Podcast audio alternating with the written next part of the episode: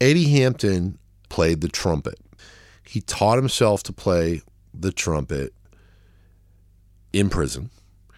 And he told me that he would sometimes, that he used to play for the cows at like five in the morning, that he would go out on the field, you know, the field gang or who knows what his job was, or he somehow he was able to get out in the yard at five in the morning on this farm, you know, prison farm or whatever, and play for the cows.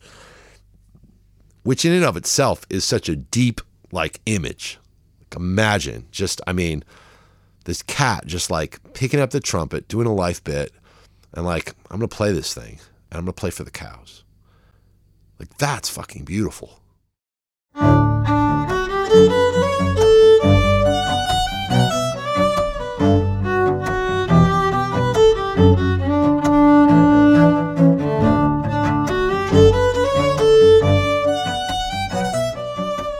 Welcome to Rosin the Bow, an audio journey through the world of the violin family. I'm Joe McHugh, and in part one of my interview with jazz violinist and music educator Christian Howes, we heard the story of a young man who suddenly found himself faced with challenges that threatened his very sanity. But he had the violin and a willingness to learn from others, and in this way he not only survived, but found a deeper meaning and commitment to both music and life. Listen now to part two of my conversation with Christian Howes. So I, you know, I can hear this uh, sort of reevaluating where classical music works or doesn't work, didn't work in your life. But I hear a lot of anger too at it and uh, at the way it's taught. And I'm going to play amateur psychologist here. Is there a chance that, you know, the very system that dropped the hammer on you the way it did, giving you no options, was the dominant society that does hold up this music as the example of the highest of art that we can create in the musical world. I mean, this is the same system that put you in jail for a long time based on their opinion of what drugs are or what drugs aren't and how bad it is that you have drugs. And I mean, it, it is coming from the same construction, isn't it? Hmm. Well, maybe. Uh, but another way to go at that would be to say that, you know, I had some kind of identity crisis, you know, or that I identified as a rebel against the system. And so then I, you know, identified with other people who were, you know, um, but I have to be very careful about not attempting to make any parallel between my experience and those of people who I can't understand fully. Um, but another thing that might be more on point, or at least in terms of how I've thought about it before, I'm not saying what you're suggesting is untrue, but the way I thought about it was that, you know, in that point in my life when I was really questioning my identity and my manhood and who I was and stuff, for many of us, we go through a process of identifying with something that's other or that seems like other than us. We disown ourselves in some ways, we disown our backgrounds. I'm not denying that that was part of what I was going through, you know, and part of me maturing since then has been reconciling with that as well and, and trying to sort through all that and saying, you know, um, falling in love with black music or falling in love with black culture as something that I didn't know anything about and trying to be a part of it, you know, trying to understand it. You know, that's, I mean, there's nothing wrong with that, right? But it all, it also is a sensitive thing. It's a very sensitive thing for me as a middle class white dude to say that I can relate to any, you know, I'm, I'm, I'm trying to be very careful to say like I can't relate to mm-hmm. the experience of these other men that came to prison who had you know that did not have the privilege that I had because I did have the privilege that I had and I fucked that up you know so um, well but in your life now is classical music something you're doing I still love classical music the frustration for me has been that once I went to prison I had a new dream for myself which was that I could really try to participate in this um, these other musical forms, understand them to the best of my ability, celebrate them, and find a new purpose for myself as an artist, and point the way for other people, and to make statement as an artist that goes beyond notes and rhythms, like the way I saw it in that moment, and related to what we've been talking about, that you know, according to this idea of this culture of education or, you know, the lack of multiculturalism in education, if you will, you know, the violin is like, I know you're big into this, and you may not have thought about it this way, but I do. The violin, I think, is an archetype of the Western European canon. You think of the violin. I know it can be other symbols as well, but I think one symbol the violin is is we think the violin. Mm, rich people, you know, concert halls, tuxedos, proper, enlightenment, the triumph of reason, and everything that goes with that. everything that goes with it, that history. You know, now the Western European canon is a beautiful thing. Like I got my degree in philosophy. Like I'm, I owe a lot to it. You know, so and I love classical music, and I love all the great books. Uh, you know, so I've never disowned it, the music. Always loved the music. I still love the music. I would be happy to play it on any given day of the week and would enjoy the heck out of it. But here's the point. I saw this as an opportunity at that point. I thought music is bringing me together with with you know these people in prison. It's allowing us to go deeper into sharing and understanding um, and connecting. And it struck me that that's how art should should function in our society. Um, that art artists should be leading in terms of um, the attempt to integrate, to understand, to you know, to go across the tracks, you know, and um, but artists are just as cowardly as everybody else. That's the fact. And the people at the universities and the teachers, the educators, they're just as ignorant and they're just as blind to their ignorance as everybody else. That's the fact. I saw this as, and you do hear anger in my voice, and I don't know, in response to your question, how much of it's misplaced, how much of it's projected. You know, maybe it is. That's fine. You know, um, but I think a big part of it is because I really latched onto this idea that I could do something, that I could go out after prison and I could be a great jazz violinist, and that it would compel people. But it doesn't compel people always. You know, the people that it compels more often than not is just like when I was in prison playing for a black congregation. If I go and I play for a black congregation in any church, everybody in that congregation instantly recognizes the cues, the vocabulary, the inflections, the the music, the musical language that I'm trying to speak at them in their cultural format. Many people are clearly surprised that a white dude with a violin can make it sound that way, you know, and that makes me really happy because I feel like wow, I'm connecting with these people with this music. That's building a bridge. That's making a deeper statement. But I wanted to go further than that. you know what I wanted?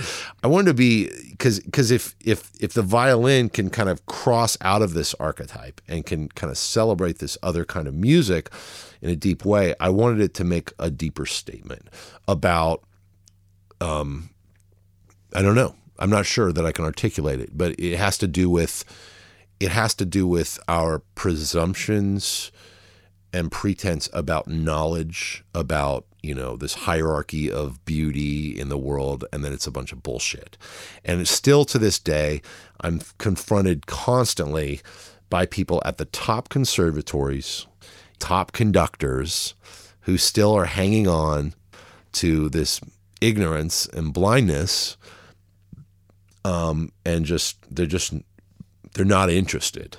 I think the uh, the pressing need, as I see it, this is my opinion, is our society is in great need of fundamental renewal in some way.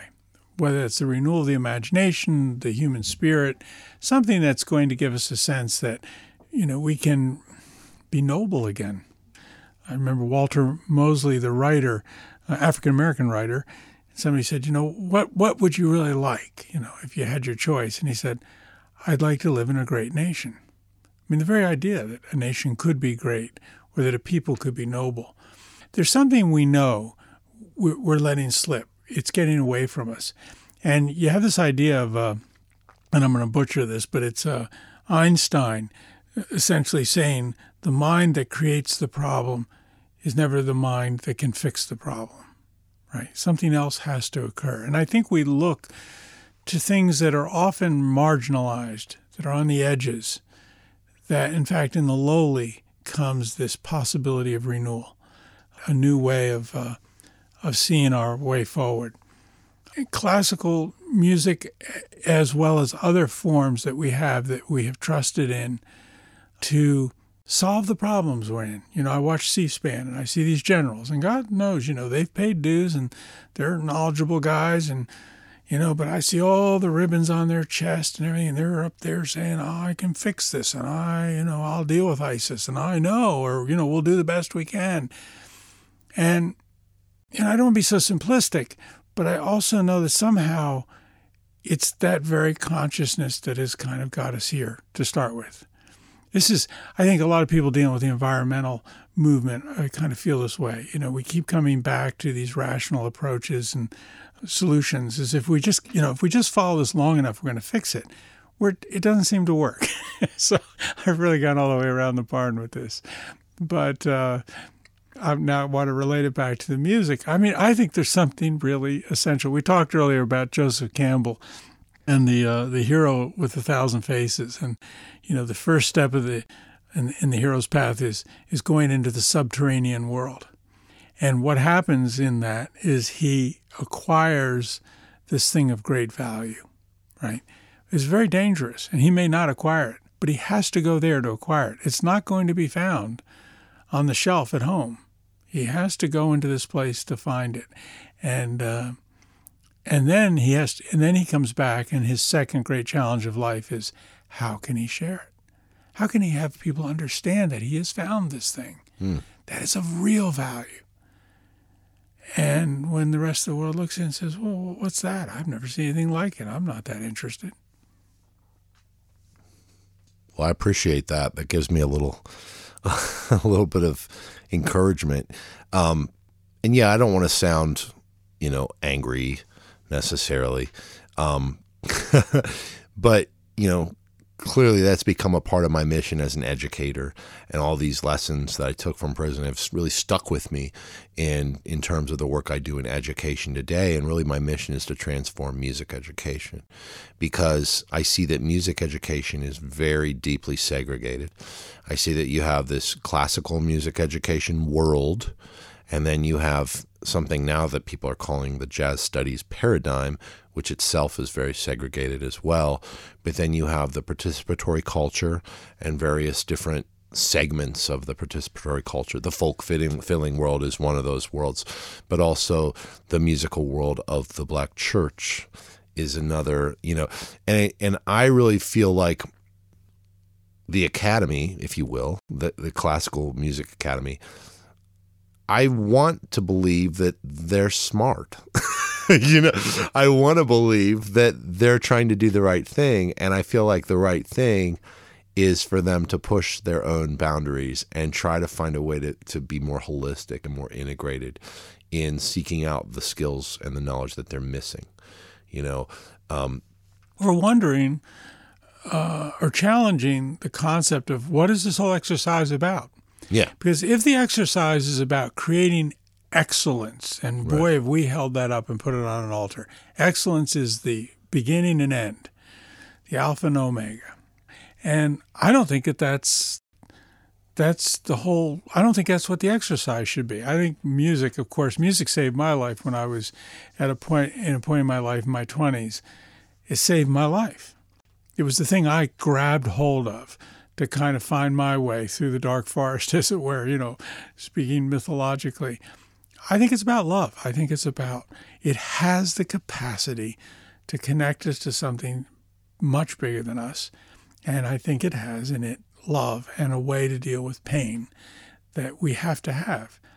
So excellence by itself no longer interests me, even though I, I appreciate it. I mean, I must admit, when I hear somebody can just play this amazing piece of music and and uh, sort of lift me up into the music of the spheres. But then ten minutes later, you know, I, did anything really happen? I maybe that's just how I feel about it. I I agree with you, and but it's also the criterion by which we judge excellence. You know, because judging Itzhak Perlman as excellent, there's no question that Itzhak Perlman is, Perlman is excellent. The problem I have with with um, holding Itzhak Perlman's excellence up at this higher pedestal than Duke Ellington or Bruce Molsky, for that matter, or you know, is we're just missing so much. You know, we're looking out this one little tiny window in the world, and behind our back is like this huge, this huge other vista that we're just missing. Um, Who was the guy that played the trumpet? You were telling me. Tell that story, because I think that brings into specifics what you're talking about. Sure. Yeah. Well, you know, as I said, there were you know there were musicians that I would. Um, we had like an ad hoc band, even in London, even where you could only play outside, and occasionally we'd go into a little tiny rundown room in the gym, and we could rehearse, or kind of rehearse, you know. Um, it wasn't anything like the Warden's band for the you know before where, Right, and this where is where had- you're in the big dormitory warehouse. Exactly, exactly. And um and I just kind of, you know, met these random guys around the prison that played music and just developed friendships with them and stuff. And so there are a couple um people that I came in touch with um you know, um Eddie Hampton Hamp as he was known was one of them. Eddie Hampton, if I'm if I remember correctly, was about 45 years old at the time, and had been locked up for 26 years at the time, from some maybe a double murder of some police when he was 19 in Cincinnati. I'm not sure about that, but I think it was something like that. He was definitely doing a life bit on some kind of murder charge. Um, so Eddie Hampton um, was tall, cut, big, strong, very but very cut, very ripped, very you know well put together in his prison blues, of course. You know, but he always had his fade, you know, well done and stuff. He was a veteran. I mean, he'd been locked up 26 years, so he knew how to do his bit. He had his way of getting through, you know, and obviously during those 26 years, who knows all the phases that Eddie Hampton went through in those 26 years? Who knows the ups and incredible downs that he went to. You know, can you imagine the kind of downs he must have went through doing that life sentence, you know, on those just in those 26 years getting to that point where I met him. But Eddie Hampton had, you know, the thing about a medium security prison that a lot of people don't realize I think a medium security prison, in some ways, is the most dangerous prison to be in. Because in a maximum security prison, think about it, you've got more security you've got more protection, you've got less freedom, right? The thing is, in a medium security prison, there's less security, but you still got all of the most, you know, a lot of the most dangerous criminals are still there. So what happens is somebody like Eddie Hampton, he does 10 years or 15 years in a max joint, and then they say, okay, we're moving you down to the medium to do the rest of your, your life bit. At some point, he might even move down to a minimum when he gets to be in his 60s or something like that, right? So, anyway, or at least he'll do the rest of his bit in a medium joint. So you've got all the every kind of offender you could imagine in medium security, and more shit can jump off because there's less security. Um, so anyway, Eddie Hampton played the trumpet.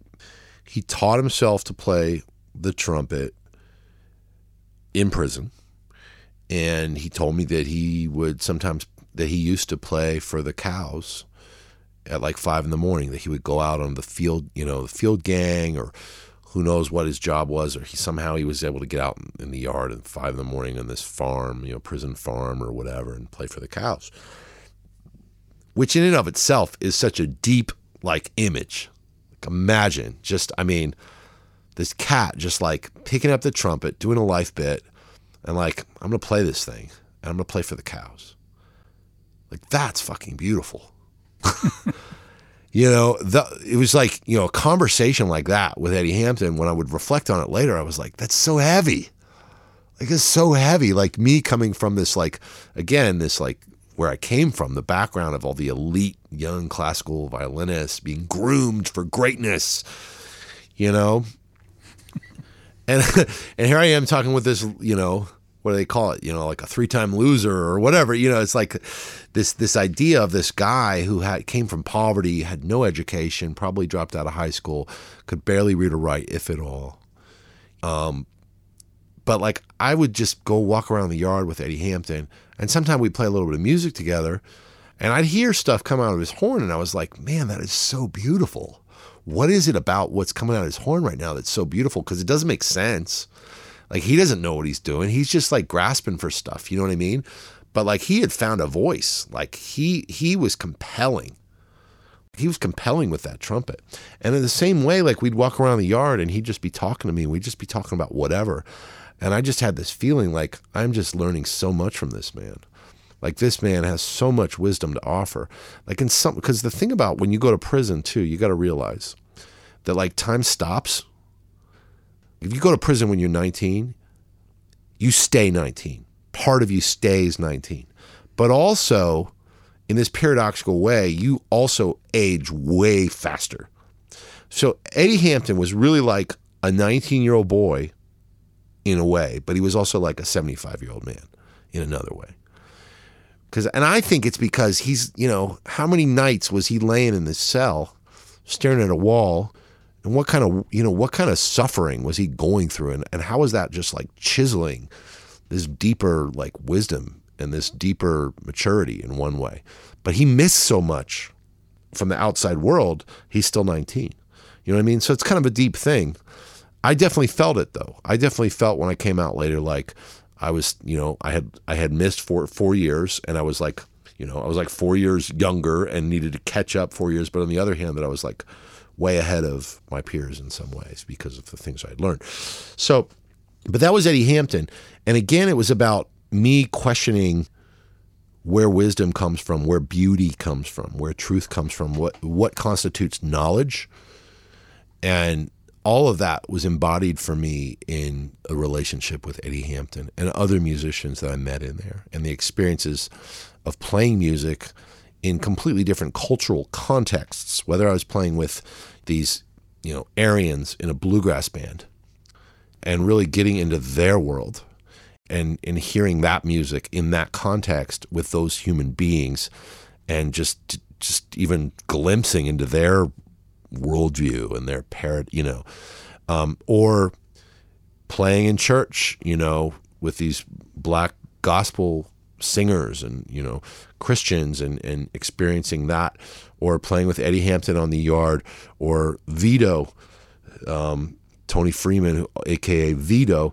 who was a guy who had been locked up maybe three, four, five times. And he came to me and he said, Yo, man, I want to learn to play the saxophone. I'm getting a saxophone in. Will you teach me how to play saxophone? And literally, I taught him how to play saxophone. I have no idea how to play saxophone. I've never, ever even blown on a saxophone to this day. But I swear to you, I taught Tony Freeman how to play saxophone. and. and occasionally, you know, and he had this little book, and I was just like, "Yeah, just do it." I, I don't remember everything we did, but but literally, I taught him to play saxophone, and he got really good. We would work every day in the yard, and I would teach him to play saxophone, you know. And then and then we started writing music together. And I actually one of the tunes I I uh, recorded on my first album called Ten Yard, which is all music that I had composed in prison, is called Vito's Melody and it was uh, Vito's melody, and I and I made a song out of it. And we would play in the in the yard. I would, and I would just have my box guitar a lot of times, and I would be teaching him. But again, the reason I would spend two hours a day with Vito in the yard, I was getting something deeper from that experience than just giving free lessons for occasional, you know, bad little Debbie pastry. Because occasionally he'd throw me a little Debbie. Here's a little Debbie. Thanks for the lesson, you know. But you know, it was the connection that I made with Vito. It was the sense that I was accepted by Tony, you know, that, that he accepted me like almost as a brother, you know, that I could be this, you know, white boy from this other planet and that this dude would actually bestow kind of his blessing on me or, you know, and it was also that I was learning from him. And, uh, and there was all those things that helped me survive through prison because, you know, these relationships I had and the fact that people valued me in there um, for ostensibly for again you know that i could teach them something that i could offer them something. But at a certain point it became a real bond that we had. It became a real connection. And uh, that protected me because you know if if other um, aryans saw that i was hanging out with a lot of black guys and therefore they may have been resentful towards me or antag- even tag- antagonistic towards me um, but then the guys that I played in the in the bluegrass band would say, "No, no, no, that's our fiddle player. Don't mess with him." And you know, the, his fingers. yeah, exactly. And and then the black guys, they just didn't like me because I was just white. you know, and, and other, you know, or just young and white, and they're gonna, you know, a lot of, you know, they're just gonna, you know, there's a lot of this racial tension and you know just power dynamics in prison, obviously, and uh, but a lot of them would just leave me alone because they knew that I was Eddie Hampton's boy, and I wasn't Eddie Hampton's bitch, but I was his boy. I was his, you know, I was his, I was his people. You know, I was his friend. I was somebody that was that was protected. Don't mess with him. So, uh, yeah. Let's listen now to Chris perform his own composition on the violin titled American Spirit.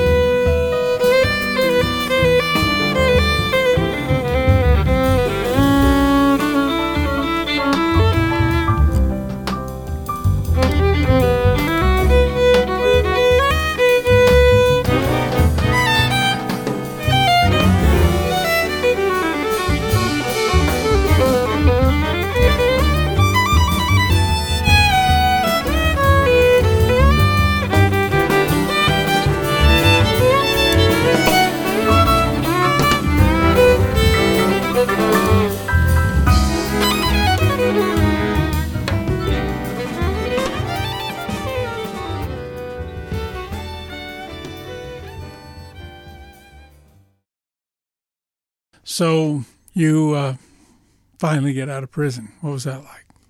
How that? What was that day like? Well, it was amazing, um, surreal, um, incredible. You know, um, to see my family. At that point, I had realized how much I valued my family, and uh, at that point, I really had a sense of um, my purpose and what I, I knew what I wanted to do. That I wanted to not take life for granted, you know, not waste time, that I wanted to um, fight for a good life, you know. Um, and uh, I had an idea about what that meant as as an artist, but also as a man, you know, somebody connected to a family. Um, and in your family, where were you in the birth order? Are you old? Well, I was the oldest, yeah, of four and so my three younger siblings were um, were all looking forward to seeing me, and I wanted to be there for them, and I didn't want my parents to be stressed out anymore or have that burden, and um, so I was very much a different person when I got out of prison, but there was a lot of negative things too, you know. Um, I mean, I had kind of um, I had adapted the penitentiary into who I was, you know, in a lot of ways. It's it's it's not black and white. Like it's not like, you know, like a lot of it did rub off on me. And after two or three years of um, being there, I started to be very um, aggressive. Even um, I started to be one of the people that would stare other people down, you know, make them look away walking around the prison yard. You know, I mean, going in there at first, I was very vulnerable, but over four years, I became part of me became kind of a monster. You know, I was very, um, I don't know, probably PTSD. I guess I realized many many years later that's probably what I was dealing with. So, for example, if I was walking down the street after I got out of the joint and someone happened to bump into me, like I would instantly, my reflex would be like, you know, radars up, you know, sirens blaring in my head. It's like, do I need to punch this motherfucker or whatever? You know, it's like you just like you develop a whole different sense of everything once you're in the joint. Where did the music play a role in that then? How did the music help you deal with that? Because I, I wonder about that. There's a fellow that uh, I hope to talk to soon who made violins when he was uh, in the military and he was uh, stationed in Kuwait. He served in Kuwait during the first war, and I think he he served in uh, in Iraq during that war. And his way of dealing with it was to make violins. So people find ways of coping, some way to try mm. to deal with this. Did the did your music play a role in that as you were dealing with this anger and this conditioned response? Yeah, I, I guess looking back, I didn't realize then what I was going through. I realize it now, you know. But I, but I guess looking back, probably the music did help me to deal with all the feelings I had. The other thing that helped me was that I channeled my fear of going back, my desire to overcome the the shame and the humiliation, um, sense of desperation. I channeled all that into a lot, like a lot of drive. And I had been doing that for four years in prison off and on when I could, when I didn't fall into depression, when I didn't act out, when I didn't cop out, tune out, act out. It had been a struggle.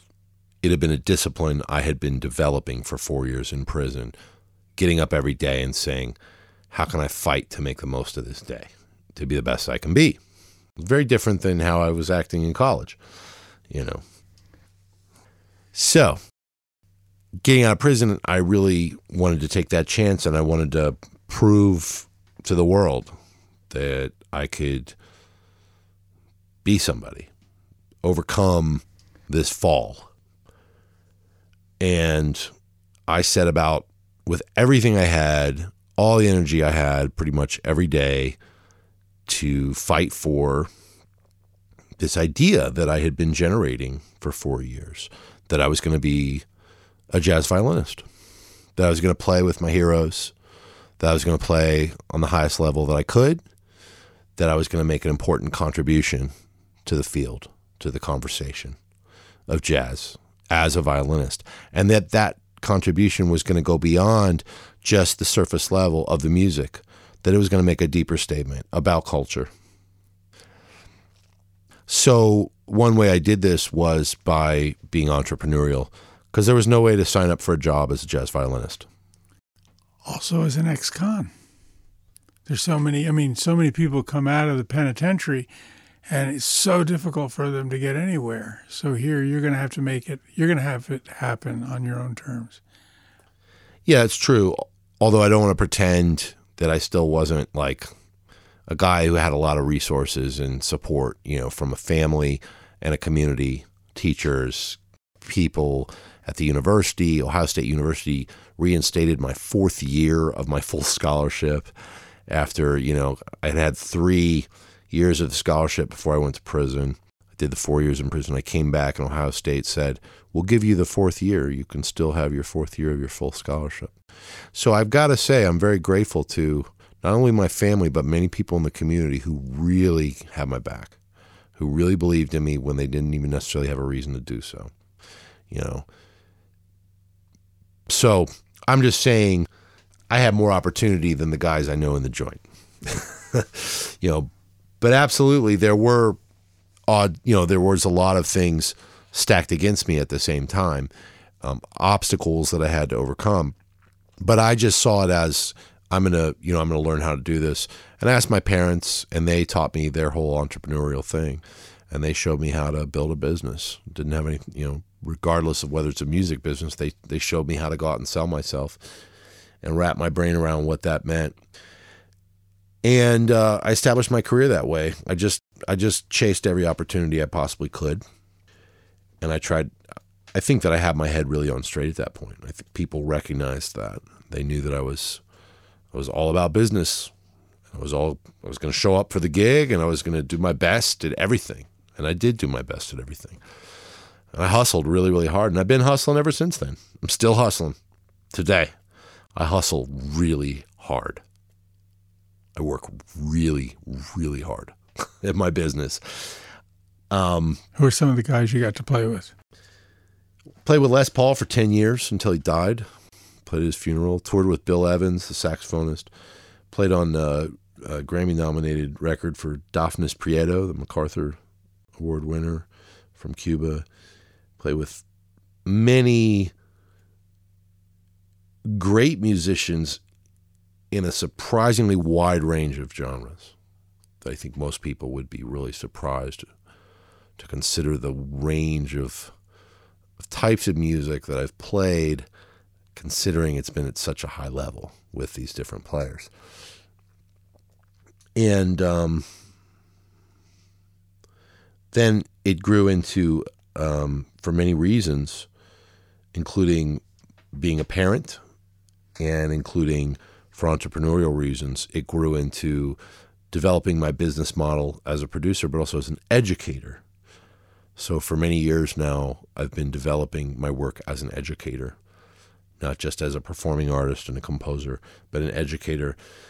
So now I see that a really, really important part of what I'm doing is in um, is in teaching, but not just teaching people to play music, but in my attempt to really, I want to transform music education. I want to impact the change of the culture in music education and through that, the change of culture of, of arts and you know culture in general.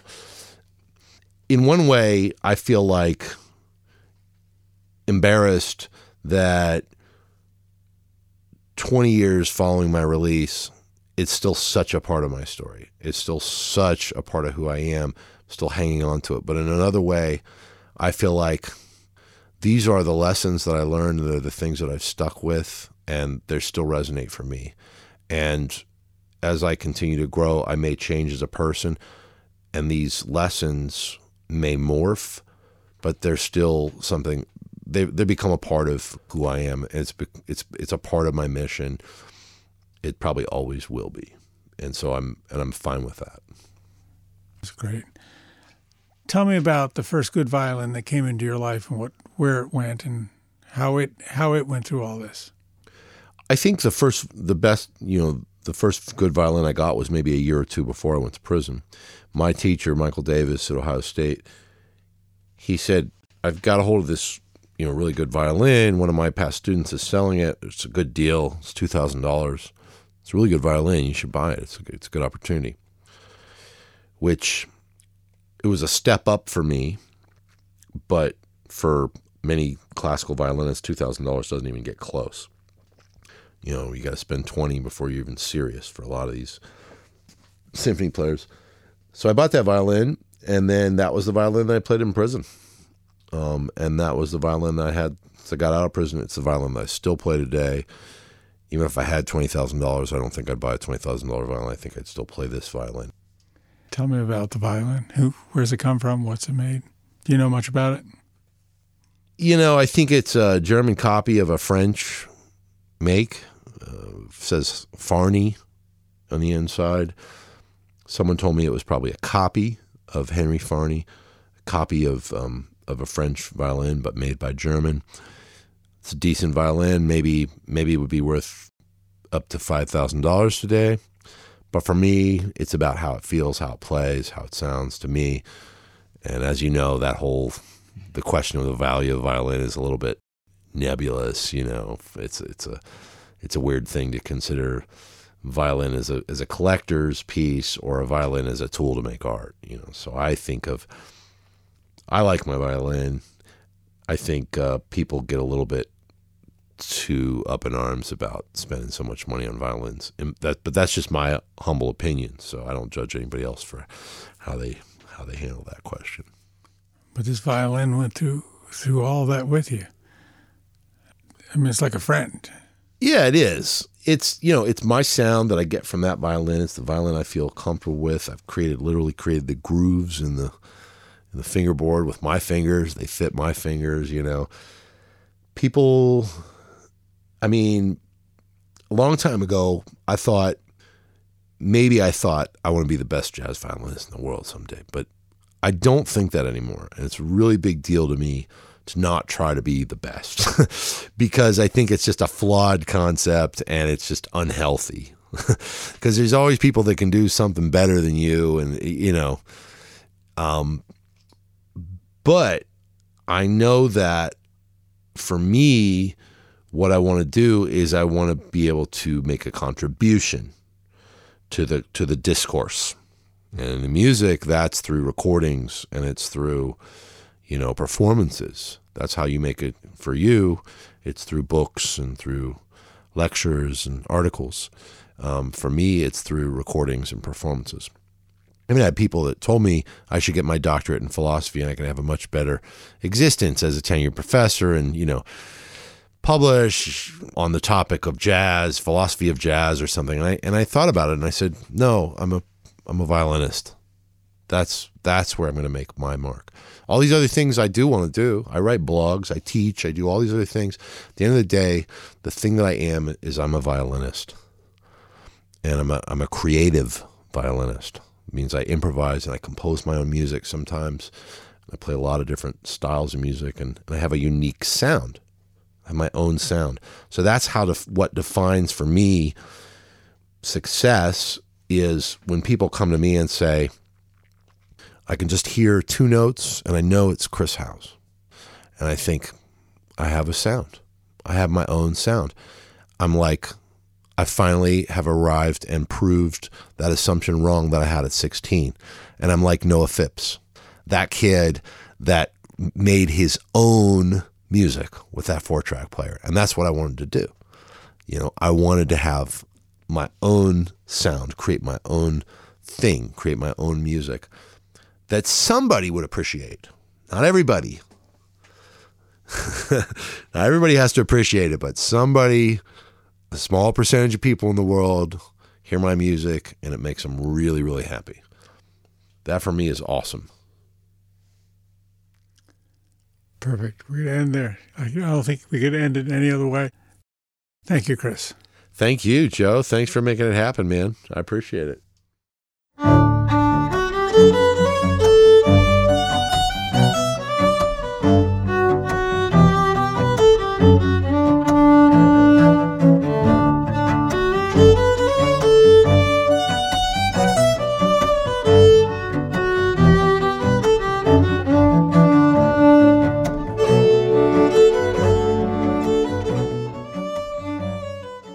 Thank you for listening to Rosin the Bow, an audio journey through the world of the violin family.